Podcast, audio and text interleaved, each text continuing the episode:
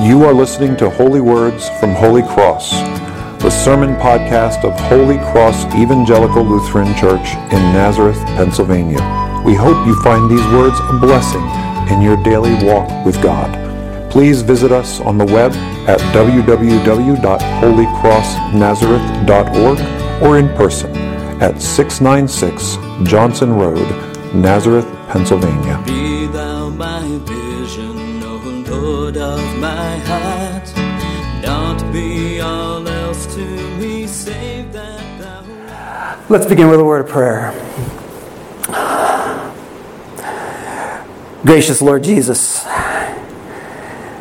even as you came to bear our sin and infirmities, we think about and laugh about our infirmities, but we know that there are deeper forces at play, even in simple situations like this one. Bless us, Lord, as we come now to your word for conviction and for hope.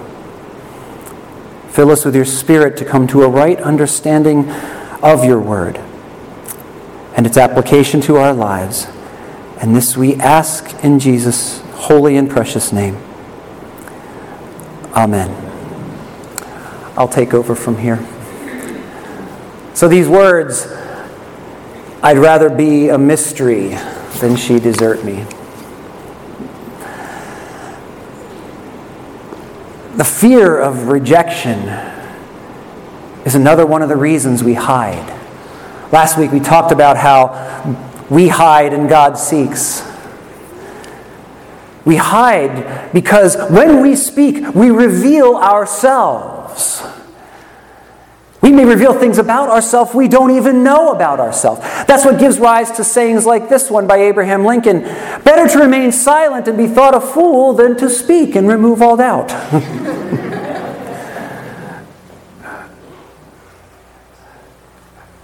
if you speak about in speaking, you reveal something about yourself. If you're somebody who likes to gossip, here's what may happen if you approach me with a juicy little tidbit. You may or may not tell me something that's true about that other person, but you will certainly tell me something about yourself. We were visiting a Victorian uh, mansion a couple of years ago, and they had some postcards from the era there. I grabbed one and, and took a scan of it. I'm going to show it to you. Take a quick look at this. This is like those ink blots you can see two ways. So is that Satan or is that two ladies gossiping? The correct answer is yes. You've told me if, you're a go- if you come to me with a juicy tidbit of gossip that you're the kind of person who likes to gossip. And I know what to expect from you when my back is turned. In speaking, we reveal ourselves. Which is why, in the great network of conversations that forms up human life, the wise person is often silent. Because what happens when we reveal ourselves through our speech is that we give people something that they could misuse, abuse, or even use to victimize us. If you've heard about cancel culture, this is what it's about.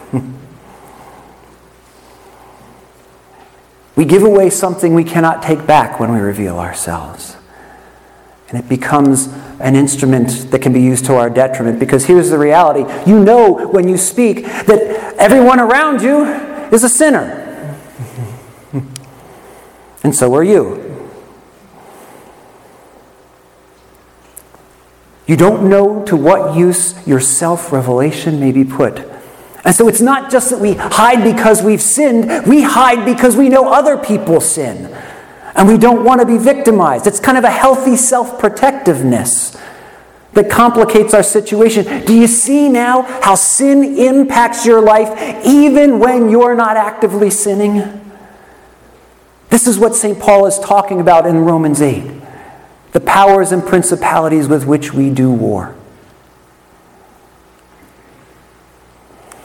Psychologist Christopher Bollas, uh, opened my eyes to the, the idea of evil as a process. I tended to think, I, oh, I've always thought of evil as just like a person, I guess, like Satan, or a force at work in the world.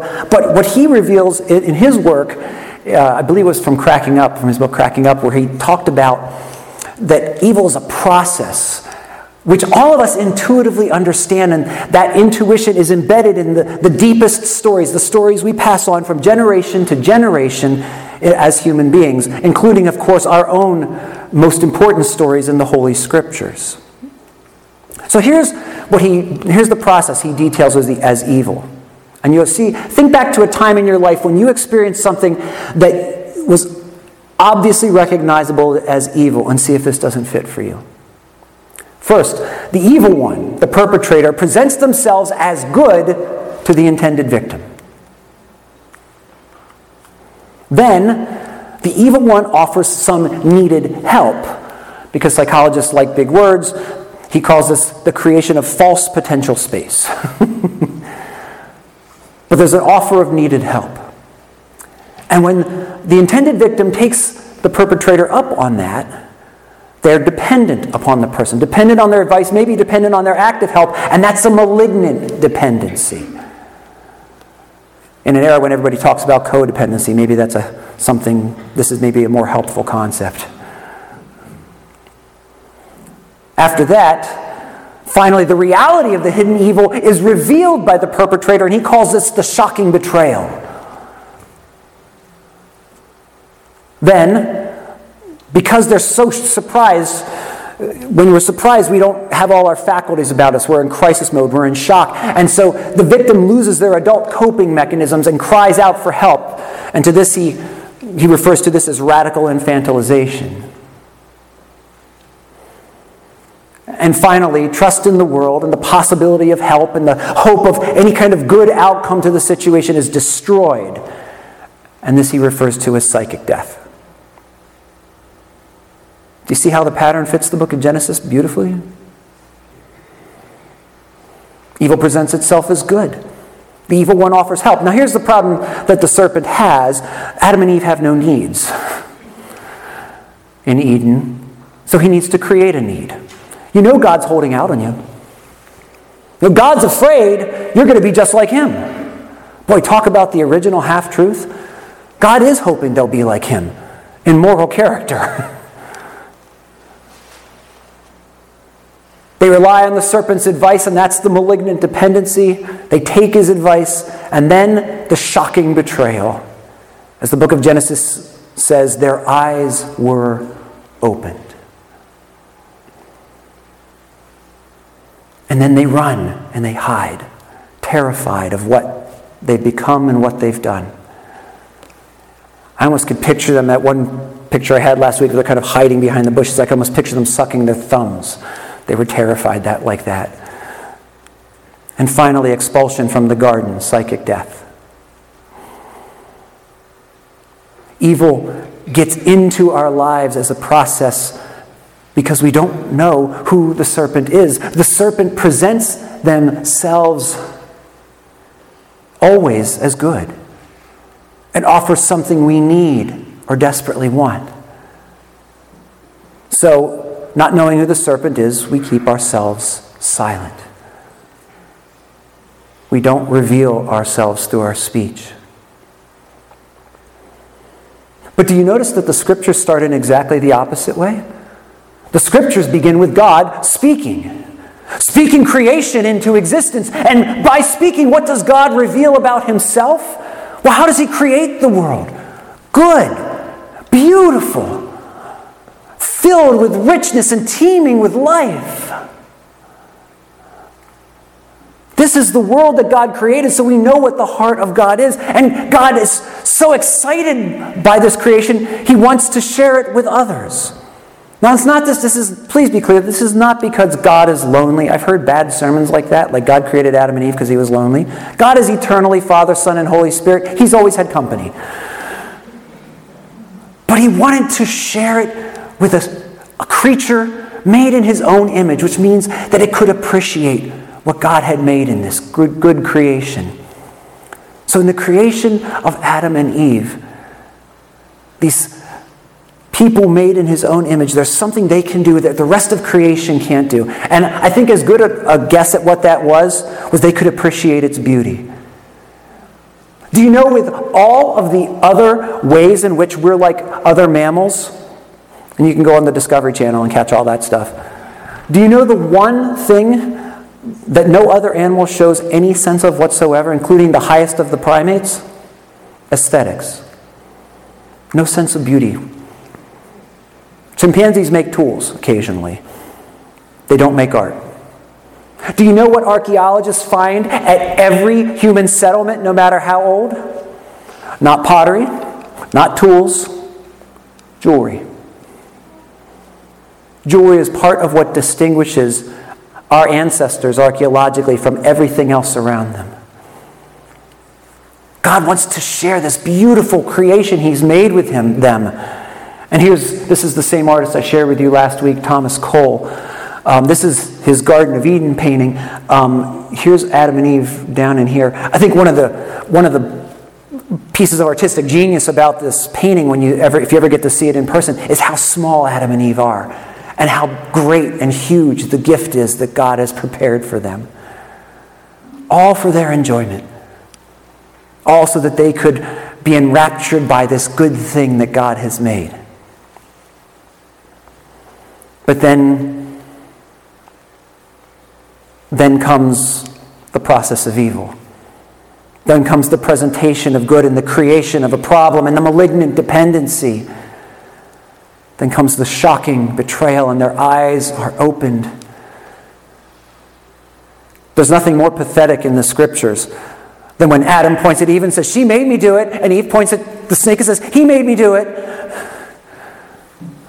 Sounds just like when I was a little kid and me and my three brothers were afraid of who was going to get in trouble. Radical infantilization. and finally, psychic death. Their expulsion from the garden. The same painting I showed you last week, where Eden is over here and here's where they're stuck on the other side of this barrier. Here's a close up of Adam and Eve being expelled, becoming isolated from God, and consequently from each other, because now they always had to wonder where the serpent would pop up next, who the person presenting as good would be, who was actually evil. And of course, their son Cain would prove the case.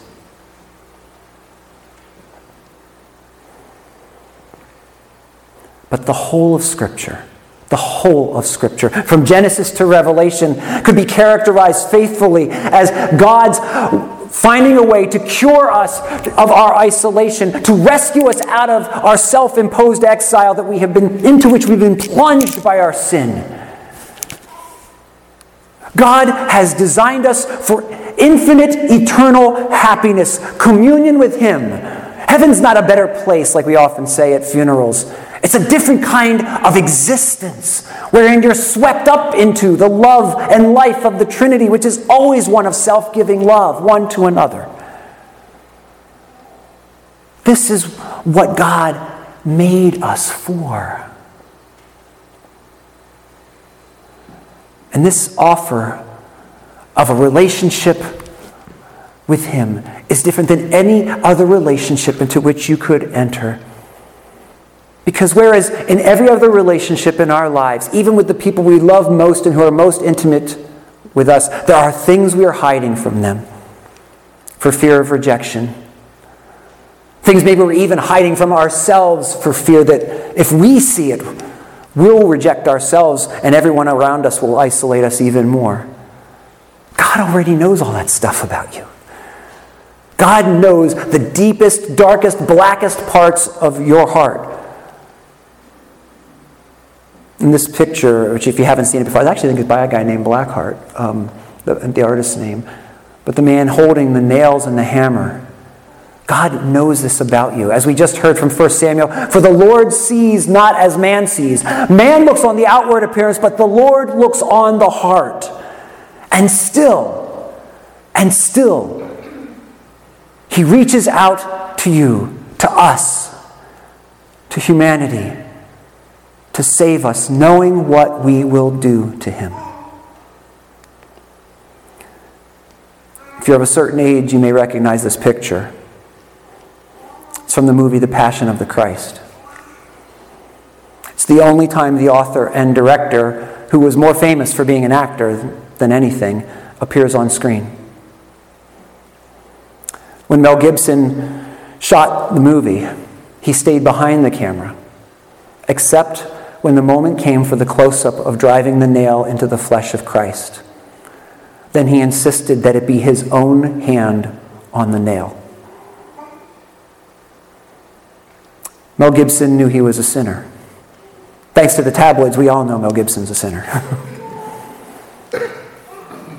but we should all equally see our own hand on that nail.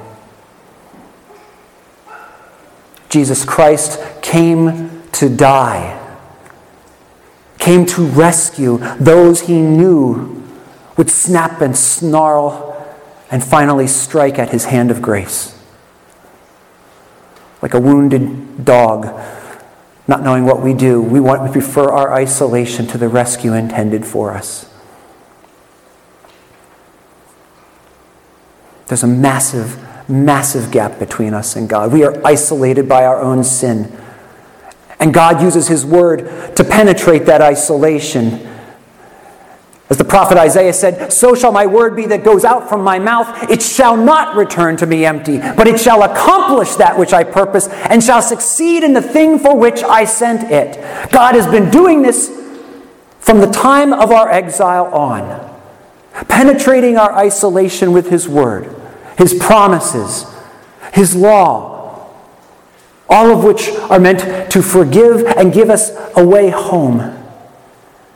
And finally, that word which shall not return to him empty, but accomplish that for which he sent it, took on flesh in the person of Jesus Christ, came to dwell with us, came to bear our burdens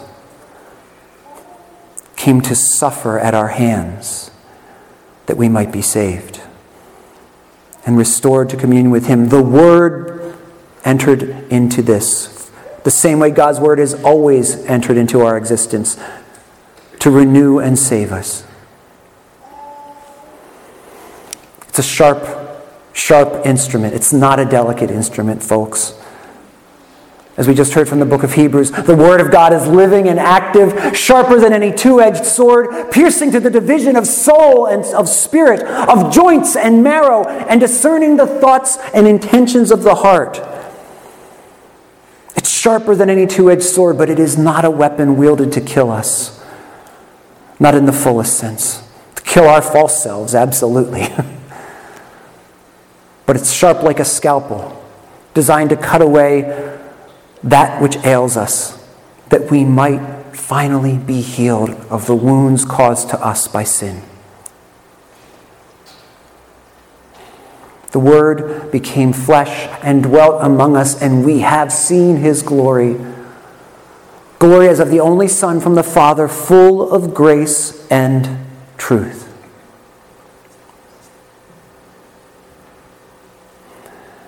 And as that Word became flesh, God was finally vulnerable.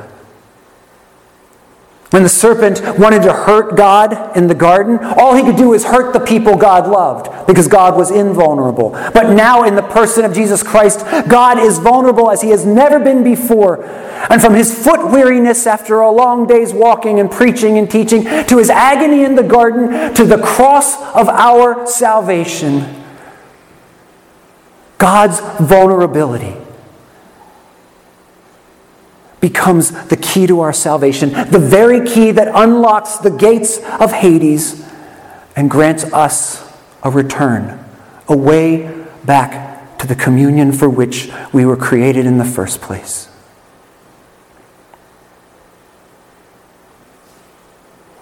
The Word made ink testifies faithfully to the one who is the Word made flesh. That's why Luther said you should look at the Bible as though it's a manger carrying the Christ child to you.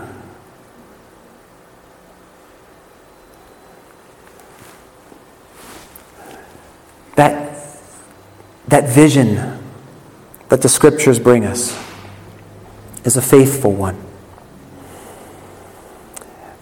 When um, Gilbert Meilaender, who's one of the greatest Christian ethicists who the last century produced, um, he's also a great lover of C.S. Lewis. And I was reading an article by him after he had retired as a professor at Valparaiso University.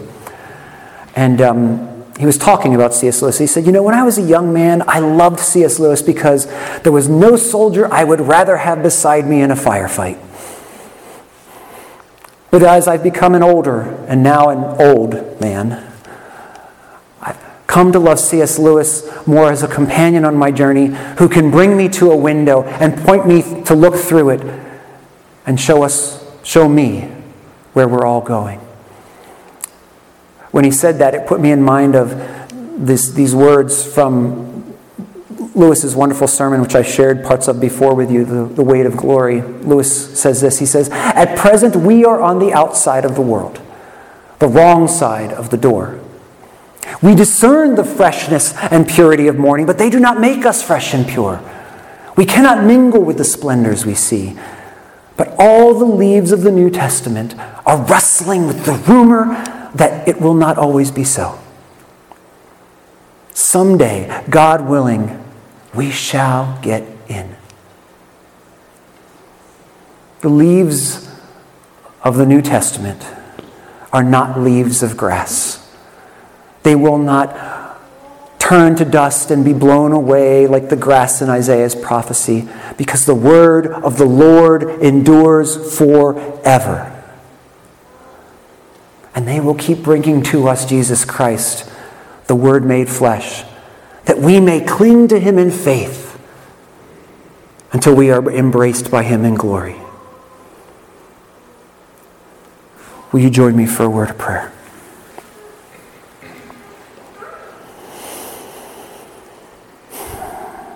Lord Jesus Christ, Heavenly Father and Spirit, we thank you that you were not content to let us be in our self imposed isolation, the result of our sin. But instead, from the very time of our exile, have been reaching out to break our isolation through your word. Until finally your word became flesh to dwell among us, and we could see his glory. Grant us through the words of Scripture to continue to see the glory of our Lord Jesus Christ. Help us to see him resplendent upon the cross and even more resplendent in his resurrection victory. That as we, not yet made fresh and pure, but still struggling with our sin, that we may be constantly encouraged. Return to you in the repentance of which Lent is but a rehearsal and be filled with your light and your love. That embracing what you have given us through your Son, we may reach out in trust and hope, finally being conformed to his likeness, that we might break the isolation of others. This we ask in your precious and holy name. Amen. Be thou my vision, O Lord of my heart. Not be all else to me, save that thou art. Be thou my best